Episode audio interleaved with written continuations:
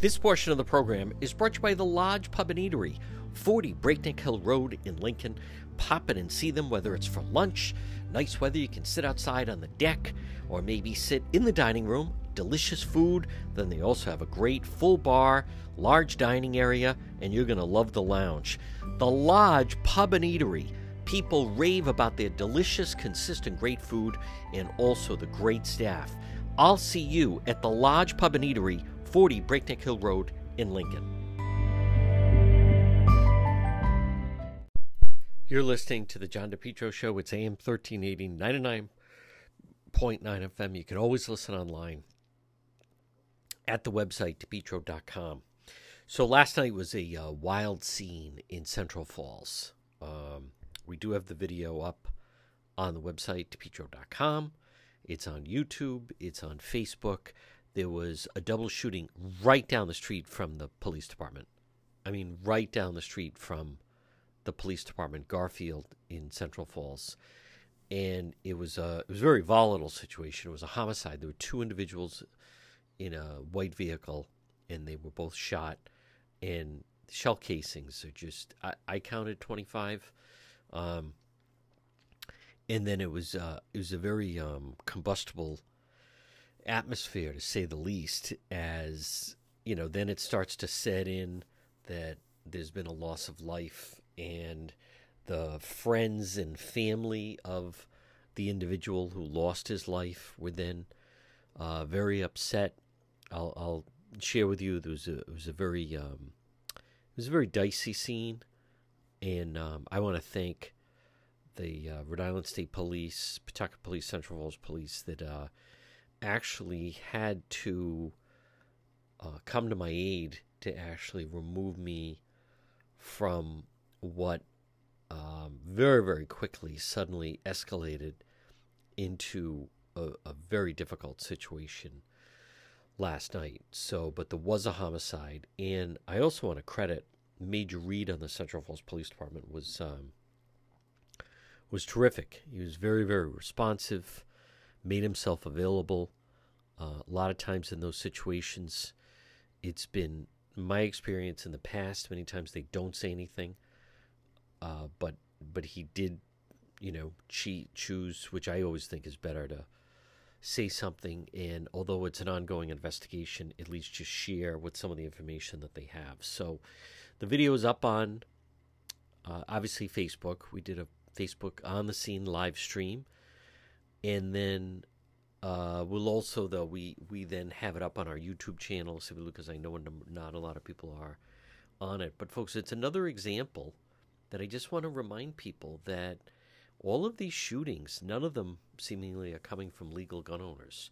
You never hear really uh, the advocates that talk about gun legislation. They don't. They have no plan to try to address all the unlawful weapons. Um, Governor McKee always leads the charge against the legal gun owners, but I, unless I'm missing something, I just never hear anything about the amount of uh, these ghost guns and illegal guns that make their way into uh, different different places and end up with a lot of these shootings. Folks, you're listening to the John DePetro Show. AJ Drywall, Plaster, Home Improvement. Call them today for a free quote. You can also find them on Facebook, 401 323 9252. 323 9252 AJ Drywall Plasters Home Improvement Frame to Finish Basements. What a difference it'll make in your basement. Acoustic ceilings. Look how beautiful your ceiling could be. New homes, additions, also commercial rehabs, painting, remodeling. Contact them today. It's a family run business. AJ Drywall Plaster Home Improvements. Call for a free quote. What a difference they'll make in your home, your ceilings, floors, basements. 401 323 9252. What a difference. Beautiful walls and ceilings. 401 323 9252. You can also find them on Facebook. It's AJ Drywall, Plaster, and Home Improvements for your home or business. Remember to follow The John DePetro Show on YouTube It's John DePetro Show on YouTube. Subscribe, which means you get notified whenever we post new videos. You find original content, video you can't find anywhere else. Subscribe today. It's free. It's the YouTube channel of the John DePetro Show. Folks, you're listening to the John DePetro Show weekdays. We start at 11. We go until 2. It's 13 AM 1380, 99.9 FM. You can always listen online at the website, depetro.com. Time for our legal segment. Joining us right now, he is our legal expert, one of Rhode Island's top legal minds and attorneys. It's attorney Tim Dodd. And Tim, um, you know, we've been talking quite a bit, obviously, uh, about these various Trump uh, legal problems and trials. There's there's something about this situation that came down with the indictments in uh, in Georgia and the uh, the use of the RICO, the amount of people that are involved. It's um, it's it's certainly not something you see every day, but there's just something about this that that sounds more perilous than than some of the other uh, legal problems that he's facing. The peril, I guess, if you're Donald Trump, is that this is currently a state case, not a federal case. So, to play out the popular scenario, if he wins re-election, he could pardon himself from any of the federal offenses. He cannot pardon himself from a state charge or a state conviction or a state sentence. Um, that's one. Two, I mean, from a political perspective, the optics are going to be bad because Georgia is insisting that he's going to be processed like any other defendant. He's going to be printed. He's going to have his mugshot taken. So obviously, there's segments of the media that are gleefully anticipating a mugshot so they can, you know, run it 24 7 and his political opponents can, you know, crank out t shirts. Uh, the optics are going to be terrible for, for President Trump. But separate from that, he and what 18 or 19 others have been charged under the RICO statute, which is yeah. perplexing. As, as your listeners likely know, RICO stands for Racketeer Influenced and Corrupt Organizations. It's a federal statute um, which was designed largely to attack organized crime um, operations. Right. You know, crime families typically have disparate um, uh, methods of control and command. It's not like any normal, you know, business organization. And RICO was used successfully by the feds for the last what 20 or 30 years to um, cripple organized crime activities. Yeah. What anything that could have occurred between Donald Trump, his attorneys, his subordinates, it's really hard to to fit the allegations into the RICO sort of framework. It, it's not a natural for this type of prosecution. Um, you're going to have what 18, 19 defendants. This um, uh, district attorney or whatever she's called, Fani Willis, is making public statements. Her intention is to try them all, all defendants together. That's crazy. Yeah, it really is crazy. Now, if the idea is to bog down a case, which if there's 19 defendants plus lawyers plus judges plus jury plus court officers plus media, um, you would it would take the convention center literally right. to try a case like this. Um, a question is asked. There's a witness on the stand. There could be 19 objections. Objection, objection, objection, because everyone's got a record to uh, protect for on behalf of their individual clients. Yep. There'll be that many more motions, that many more briefs if the idea is to make this such a long, grinding trial that Donald Trump is pinned down and kept off of the campaign trail, um, I guess that's one way to look at it. But it seems to me that this is going to be a very unwieldy prosecution. A couple of other things which are in the legal realm, not the political realm, and I think certainly happens here is the prosecutor, Fani Willis. she gets elected. She's yep. this is an elected position, right? And she's up for election in I guess 2024. She's fundraising off of this thing. So is she politically motivated or legally motivated in bringing the charges that she's brought at this particular time? Uh, the timing is, if you're Trump, I guess the worst possible timing. Um, I'm not sure what facts have been developing over the last two years, which were not known. This is a very curious case that's had two, possibly three different grand juries. Now that the case, uh, the, the uh, indictment has been filed, the, Georgia's unique. The case has now been assigned to the newest Superior Court judge.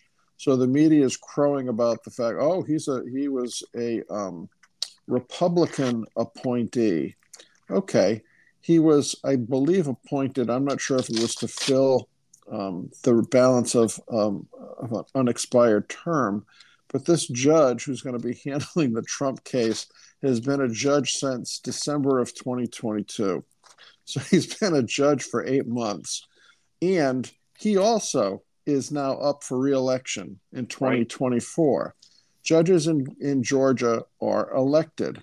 Now, you know, critics can uh, point fingers at the way Rhode Island um, selects its judiciary through the judicial nomination process.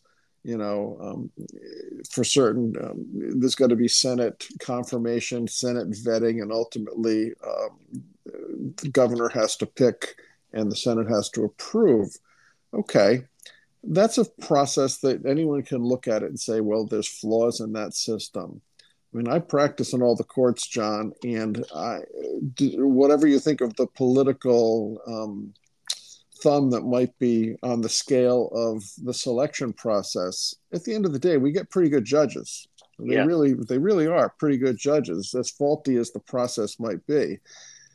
I'm much happier with this system. I would be very concerned if we had elected judges who had to mm. campaign, who had to raise money, who had to stand before voters, and who might have their judicial decisions influenced by the fact they're going to stand election. So, this judge who's going to be handling the Donald Trump um, matter, is he going to be free to call it as he sees it, or is he going to have one eye on the courtroom and another on the voting public. Very treacherous for Donald Trump sure. um, to be in that environment. Now, Mark Meadows, Trump's former chief of staff, has already, I think, very properly filed a motion to remove this case to federal court. I think the federal court would be a much more judicious forum to attempt to have this case tried it, it wouldn't be in the hands of this elected judge. You know it would be out of the hands of this necessarily this prosecutor and it would be handled by federal prosecutors.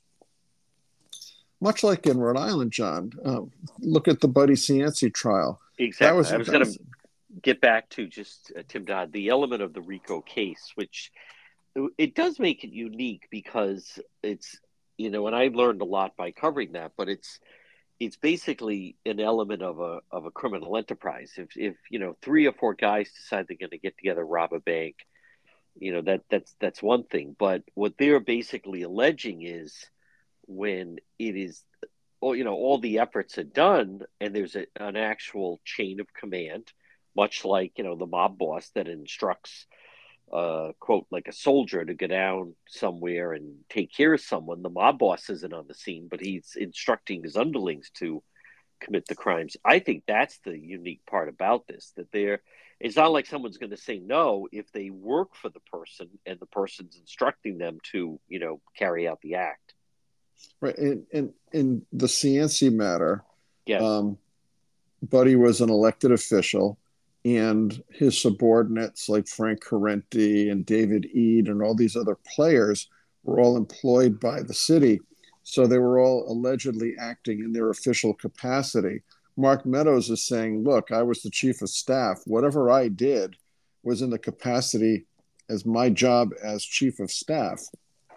Donald Trump could say, actions that I took were in my capacity as president. Now, the question will be did he take these actions as president or as a political candidate? That, that gets to be a bit tricky, but I think a lot of these defendants could be properly trying to remove their case to federal court. Let's assume it did get removed to federal court, which is the more appropriate forum for a RICO prosecution. I guess if it's now a federal case, and I'm not that familiar with Georgia law, but if it's now a federal prosecution, federally tried in a federal court with a federal judge or federal prosecutors, would an adverse result be something Trump could pardon himself for? Right. The substantive law would be Georgia law, but the, the rules in the trial would be potentially federal. I would see that as a likely play that all, most, if not all, of these defendants might make down the line. For uh, Fani Willis to, to boldly state she's going to try this case in uh, March of 2024 is preposterous. Even if there was no political overlay, and even if there wasn't the suspicion that this all these prosecutions are timed to interfere with the Republican primary season, even if you took all that away and the defendants here were just guys and not political guys and not national figures, the prosecution has had two and a half years to put this case in front of the grand jury two times to look at all the documents, listen to all the tapes, listen to all the conversations, um, all the witness statements. For a prosecution like this, and for the defense, excuse me, to have what, maybe six months to get tuned up and to review all the massive amount of uh, material here and to you know, delve into the unique um, legal theories that this case presents, it would be grossly unfair to Trump and any of the other defendants to have to try this case in March. This is unheard of that a case of this complexity would be pushed on such a fast track for apparently no other reason than to get the case tried and maybe get a guilty verdict before the general election.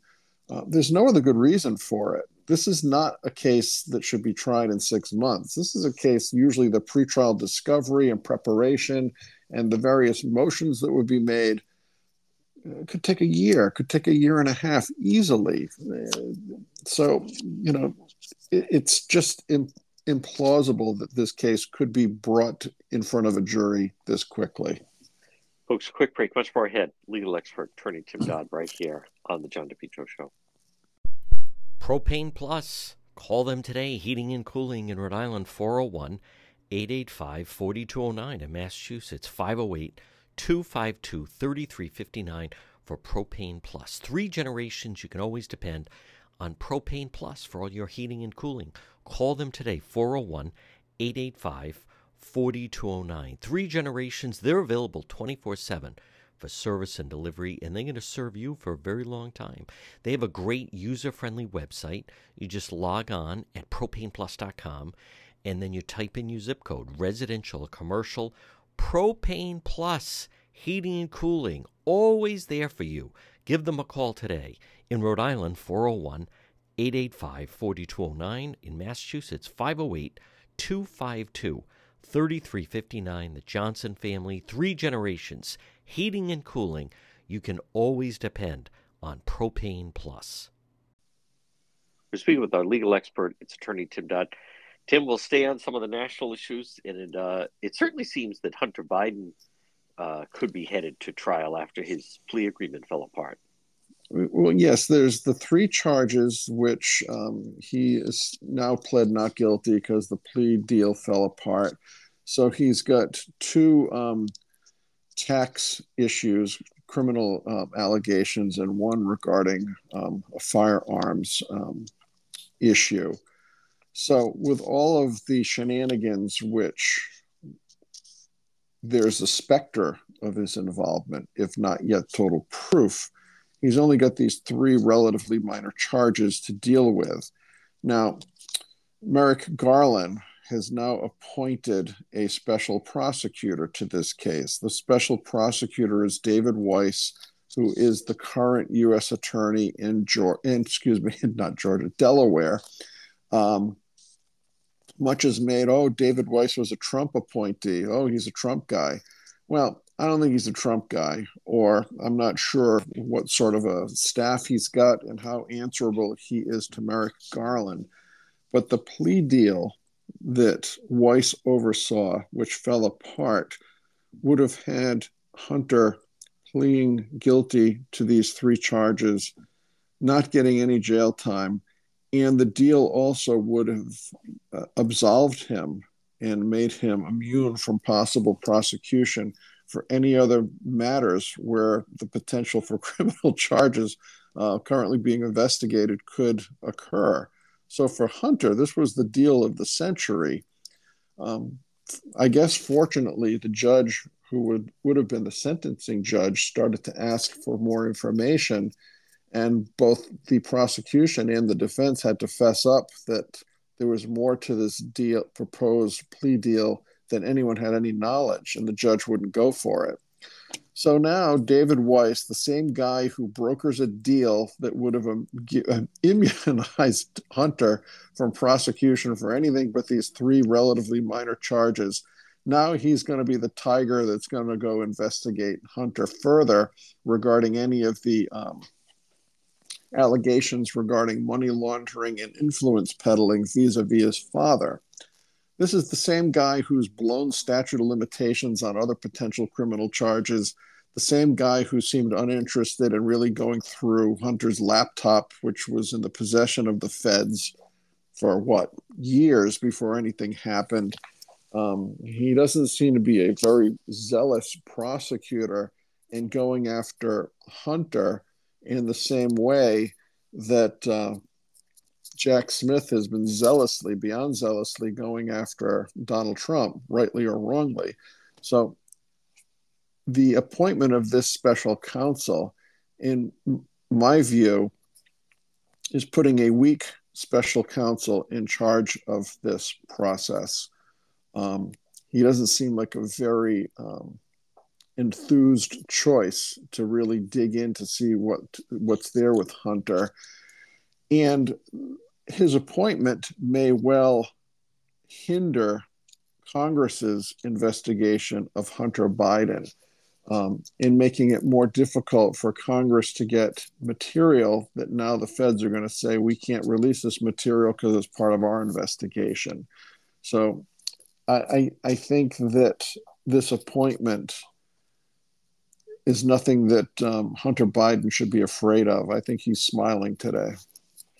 Folks, we're speaking with our legal expert. It's attorney Tim Dodd. Tim, closer to home, uh, attorney uh, Peter Leach seemingly has uh, run into some problems, but I believe there's a, a plea change, and I believe the information we have that that um, he's going to, you know, plead guilty and take responsibility for some of his acts. But what, what can you tell us about attorney Peter Leach case? Well, it's it's an unfortunate situation. You know, anytime a lawyer gets jammed up like this, it reflects poorly on the profession. But yep. these are thankfully rare occasions where these types of things occur. Um, there's another lawyer just to compare who got jammed up for I think he stole thirty five thousand dollars from an estate. Right. He's been disbarred. He's acknowledged, you know, his guilt. Um, I'm not. I didn't know that guy. Um, didn't know what his practice was. He seemed to, to acknowledge in the media that he didn't have a particularly successful practice. He did a lot of cases pro bono, meaning for free, um, but which is very admirable. But I don't think he would be in the um, upper echelon of successful lawyers, with all due respect. Peter Leach, on the other hand, was a very good lawyer. I mean, he did some bad things here, but he's a very smart, very competent, very skilled lawyer. He had a very successful personal injury practice. He handled a lot of big cases. He got a lot of big money settlements. But I think that the lifestyle that he wished for himself yeah. and the expenses that he was incurring outpaced his ability to earn fees from his legal practice. So, as attorneys have done from time to time, you start to potentially dip into your client's account, which is completely wrong. there's allegations that he might have signed his client's name to settlement checks, which is entirely wrong.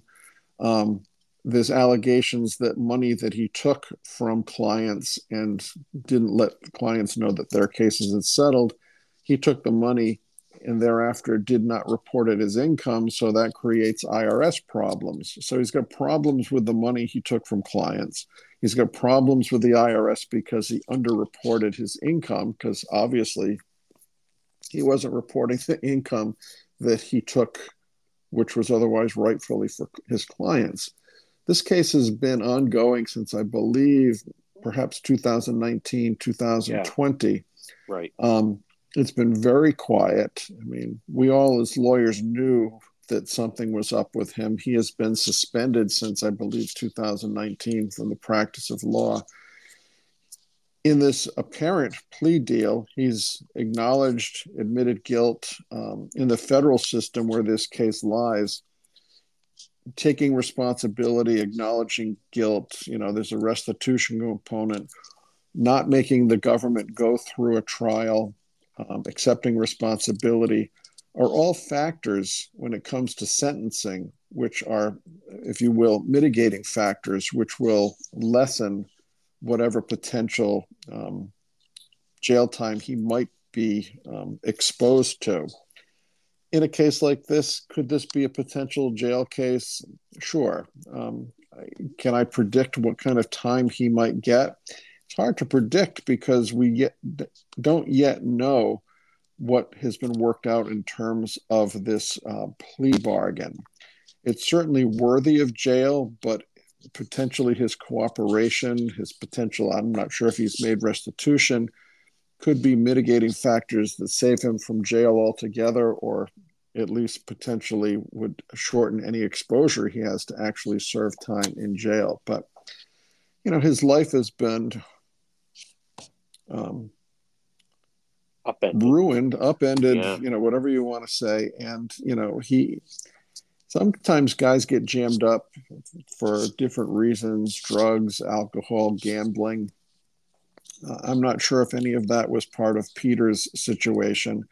Um, I know that he lived large, um, and um, one would have thought that he was certainly earning the fees to support his large lifestyle, and apparently sure. that was some in some case. portions true, and in some portions an illusion that was bankrolled with clients' money, and that's the yeah. sad reality. Folks, quick break. Much more ahead. Legal expert attorney Tim Dodd, right here on the John DePetro Show.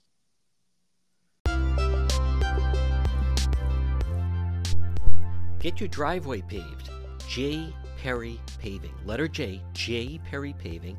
High quality, fair pricing, exceptional service. Over 25 years experience, specialized commercial paving, residential paving, seal coating. Call for a free estimate today, 401 732 1730. J. Perry Paving.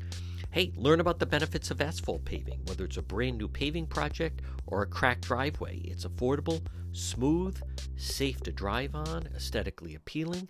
Asphalt can be recycled, reused. J. Perry Paving, a licensed and insured contracting company committed to meeting your needs no matter how big, how small. Contact them today for a free quote 401 732 1730. What a difference it makes for your driveway, for your business, parking lot. J, letter J, J Perry Paving, 401 732 1730. Online at jperrypaving.com and look for them on Facebook.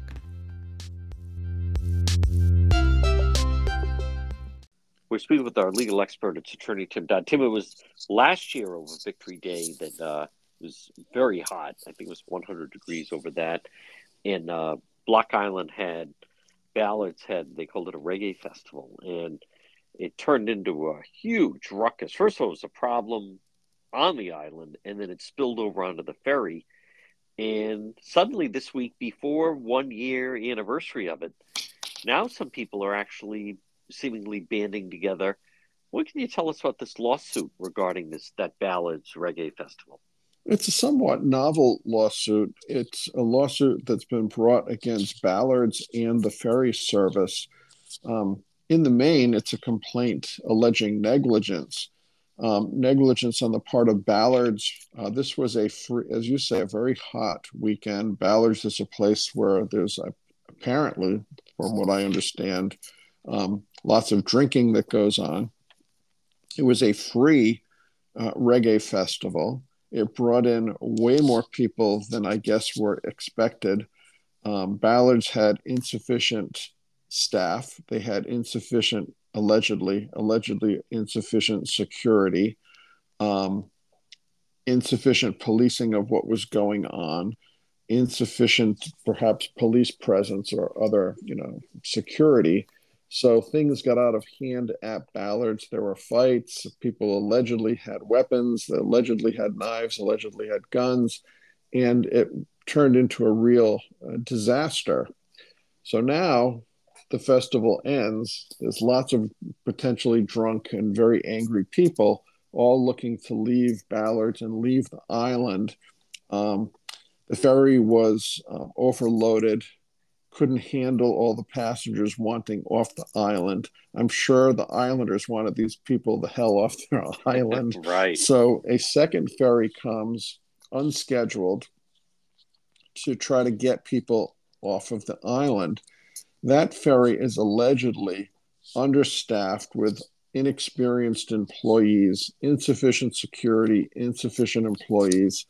A lot of these rowdy people allegedly get onto this second ferry and continue the fighting and the allegations of weapons being shown or utilized um, fights occurring, blood everywhere, a real disaster. And there's families on there. Apparently, one little boy says to his mother, "Mama, we all gonna die," because it was. Re- I mean, it's wow. not funny. It was, I guess, a very harrowing um, trip from the island back to the mainland.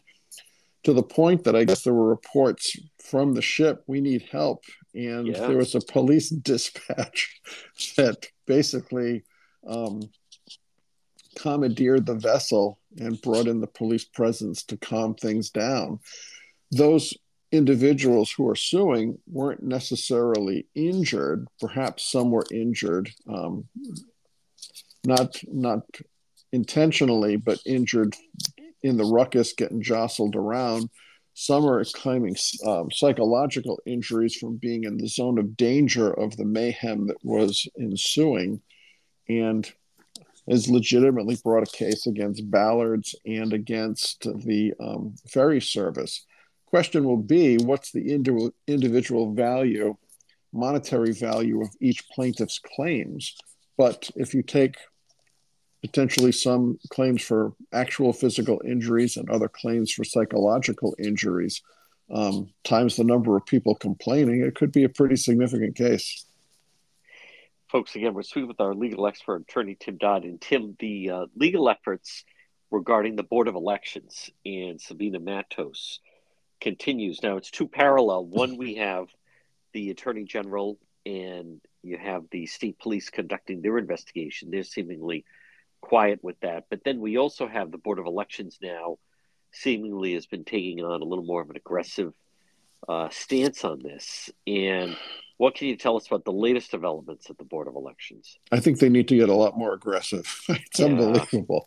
So, the Board of Elections, maybe a week ago, was looking into these signatures and they were going to take time to have the signature roll, the nomination papers looked at and vetted to see how many signatures were of dead people or signatures of people who insist they never signed the nomination papers. So that process occurs. The uh, majority of the Board of Elections said there's, quote, no obvious pattern of fraud, close quote. Other board members are like, what are you talking about? What do you mean no pattern of fraud? There's, there's dead people's signatures yeah. here. There's people who are adamant that they didn't sign.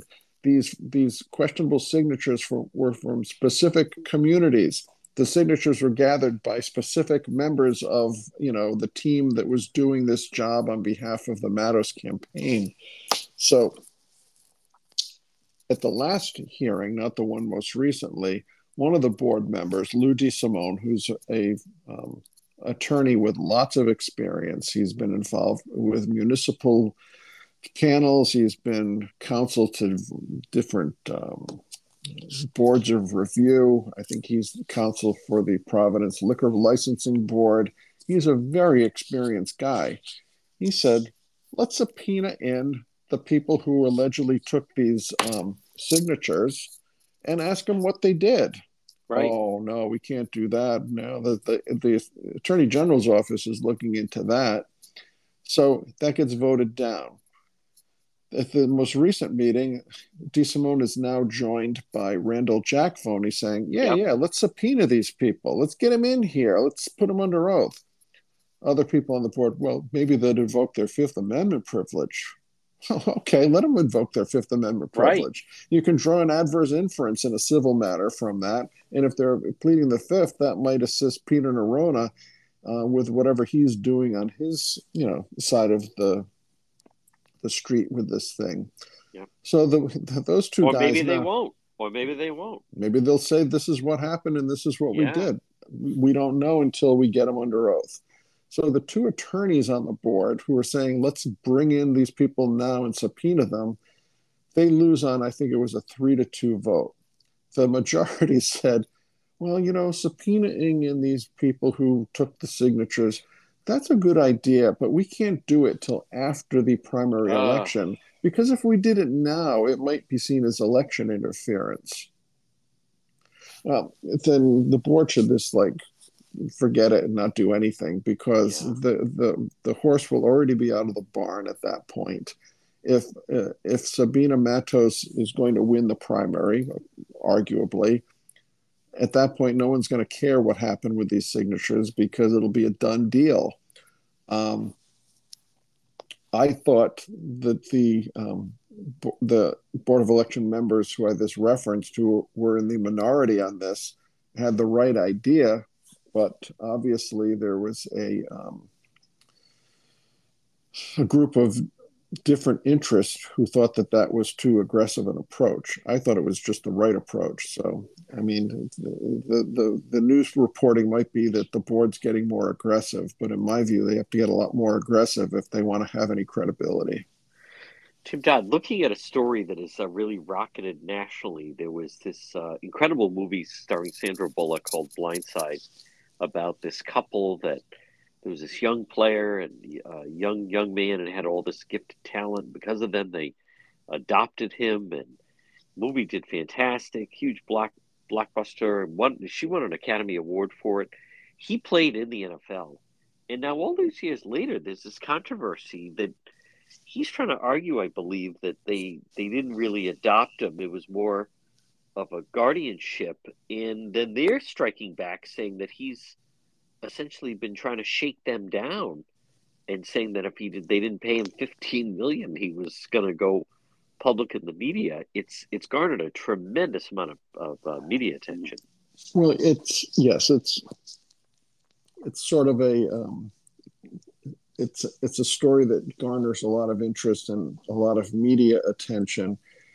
Um, the person who made the most from that film was the guy that wrote the book. Yes. Who happens to be the same guy who wrote the book Moneyball. And he's written other sports related books. So Moneyball, yep. again, Moneyball was the story of using analytics to, you know, field a baseball team. And it was done initially by the Oakland A's.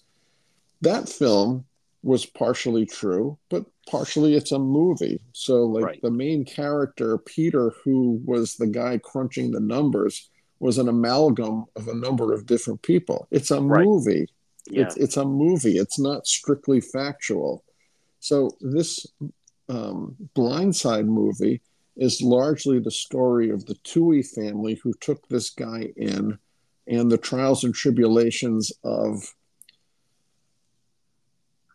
learning about him, his past, his time in foster care, you know, the dysfunctional life that he was living, and how they helped him and he helped them. They learned things from him and vice versa. It was a wonderful, heartwarming movie.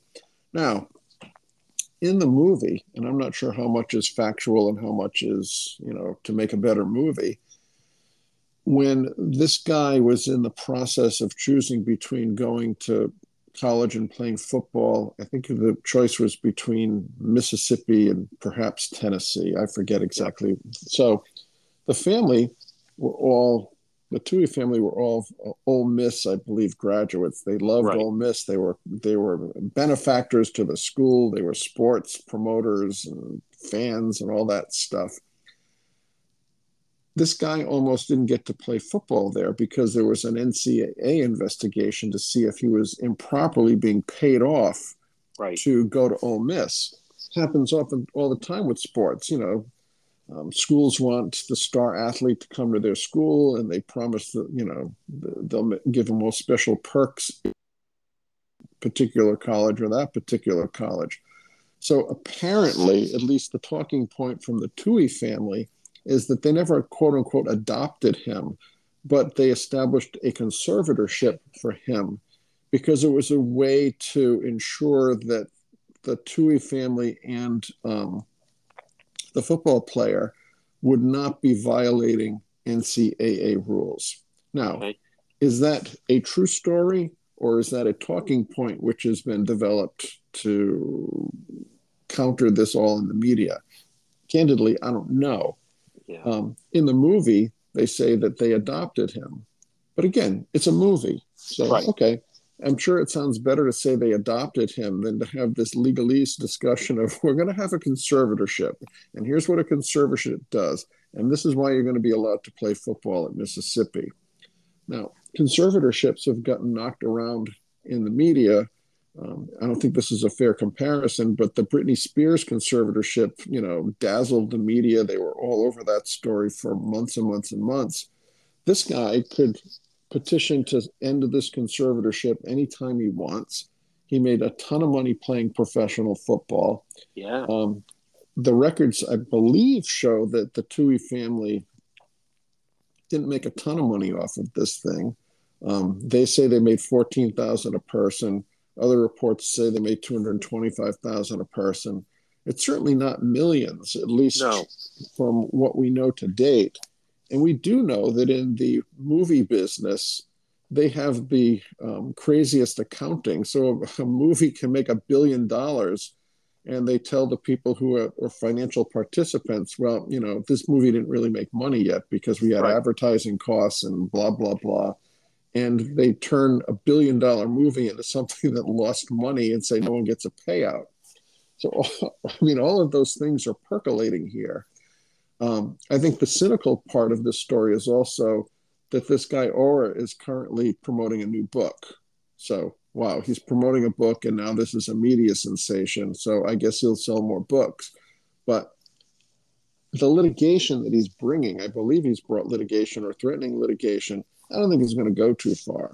Um, it this seems like a shakedown, as you know, people in the Tuohy camp are saying this is just a shakedown uh, the people in the football players camp are saying that he was taken advantage of. Um, the truth is probably somewhere in the middle, but I don't see it as a particularly meritorious lawsuit if it went the full way. Will the family settle with this guy? Perhaps for short money. Um, but it doesn't sound like it's a case that has the millions of dollars of value as he's suggesting the family is stolen from him. Folks, again, he is our legal expert. It's attorney Tim Dodd. Tim, excellent job as always, and we will talk to you again. Thanks, John. Take care. It's My Health, 1099 Mendon Road in Cumberland, diagonally across from Davenport Restaurant. Stop in and see Marie, that historic white church. Shop local, inside, all quality products, vitamins, herbal remedies, trusted companies. They understand quality, integrity.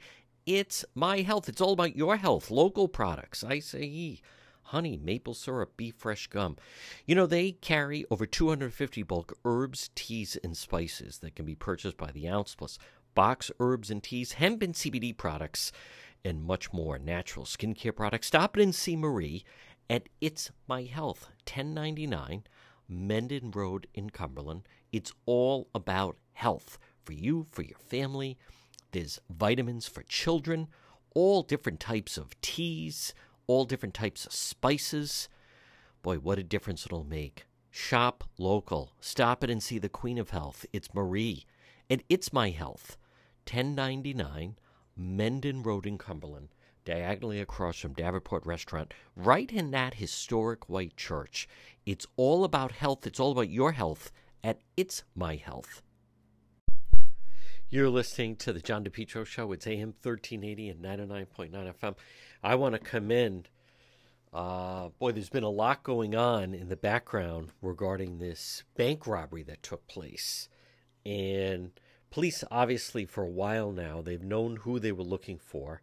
There was uh, a lot going on that now we're learning that apparently that the main suspects, there were three people involved, according to the uh, police and one of them has already been in custody since late July, and then it sounds like the other two have been on the run. Although you would think, with that amount of money, if you're going to pull off something like that, uh, anyone that has seen the town, you know, you see Ben Affleck getting on the train to go down to Tangerine, Tangerine, uh, Florida, and then or, or you watch Heat, where then De Niro, right, Neil McCauley's gonna get himself out of the area these people happen to be in Pawtucket. Here's the Channel 12 story. were there as Providence took two suspects wanted in connection with a heist at a Federal Hill bank into custody. I'm Shannon Hegy. I'm Mike Montecalvo. Police took Tracy Delgado and Stanley Palmer into custody in the parking lot here of the Hampton Inn on George Street. Target 12 investigator Alexandra Leslie's been on top of this story every step of the way and joins us now with the exclusive details. Alex?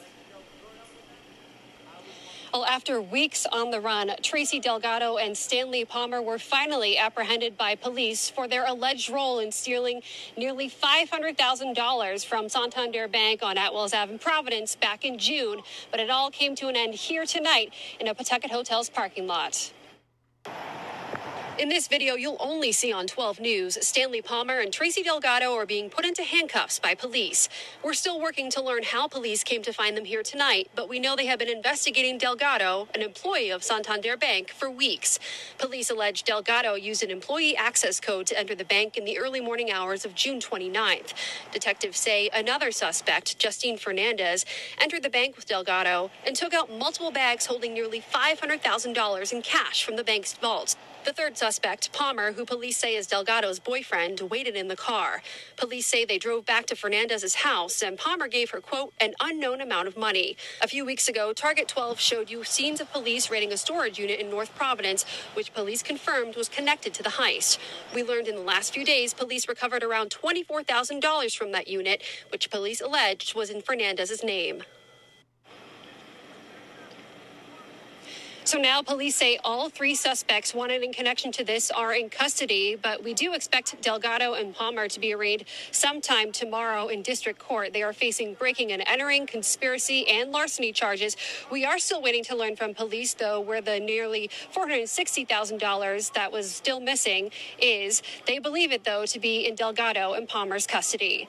With the Target 12 investigators live in Pawtucket, Alexandra Leslie, 12 News. Folks, can you imagine you steal? You're actually able to steal half a million, half a million, and their idea of hiding out is to be at a right off the highway, Comfort Inn, um, in in Pawtucket. It it just, I, I mean, the amateur hourness of this. Like, why would you not?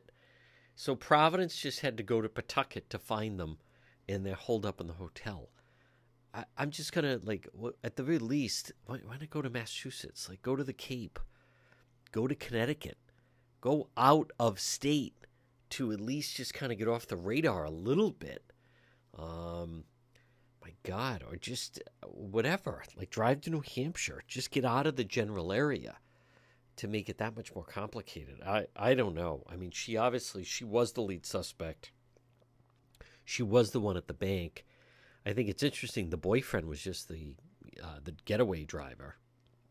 It was the two women that then went into the bank and took all that stuff out. And that Tracy Delgado, when the manager, whatever her mannerisms are, but when the manager actually uh, saw the video, that she has some kind of physical mannerism that they picked up on, whatever that may be a type of walk, a type of I don't I don't know. They haven't disclosed that, but it sure sounds like you know they've had them in their sights for quite some time, but it is then interesting. You know, where is the money? Where is the money? I don't. Again, if you're going to be so brazen as to pull off that type of robbery, which they initially did, wouldn't you just, you know, get in the car and I don't know, drive to Atlantic City, drive out of the general 401 area.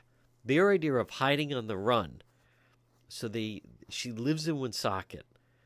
They rob the bank on Federal Hill. They actually get away with almost 500,000 in cash. And then their idea of hiding out is to be at the Comfort Inn right off 95 in Pawtucket.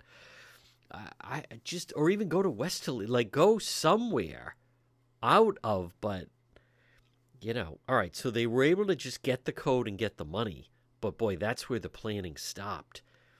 But then he was the driver. Now I would imagine he would actually get the lightest sentence but it still is outstanding is where is the money they found some money in the house in woonsocket and then they found just like 25000 in that storage unit in north providence that belonged to someone else it sounds as though the officials really have had their number on this for quite some time and then have just been trying to pull it together so to speak but um, but again, folks, this day and age, I think you know a lot of the criminals they they underestimate the ability they have to read cell phones. They you have the flock cameras. Um, I mean, this was by all accounts they did everything right with this robbery as far as able to access, have the proper codes, get the money, and do all of that in under three minutes. But then, that should have been the hard part. Then, they seemingly just did not have a plan what to do after that. And by all accounts, then they, I mean, it sounds like the authorities have been sitting on them and then were able to get them fairly easily. Not, not much of a getaway plane or plan. Folks, you're listening to The John DePetro Show. Make sure to find The John DePetro Show Facebook page, and you can watch all the action on the scene live stream. Follow it all, real time, live stream. Just follow John DePetro Show right there on the Facebook page.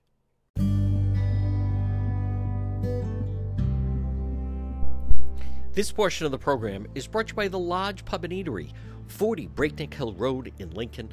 Pop in and see them, whether it's for lunch, nice weather, you can sit outside on the deck, or maybe sit in the dining room. Delicious food. Then they also have a great full bar, large dining area, and you're going to love the lounge. The Lodge Pub and Eatery.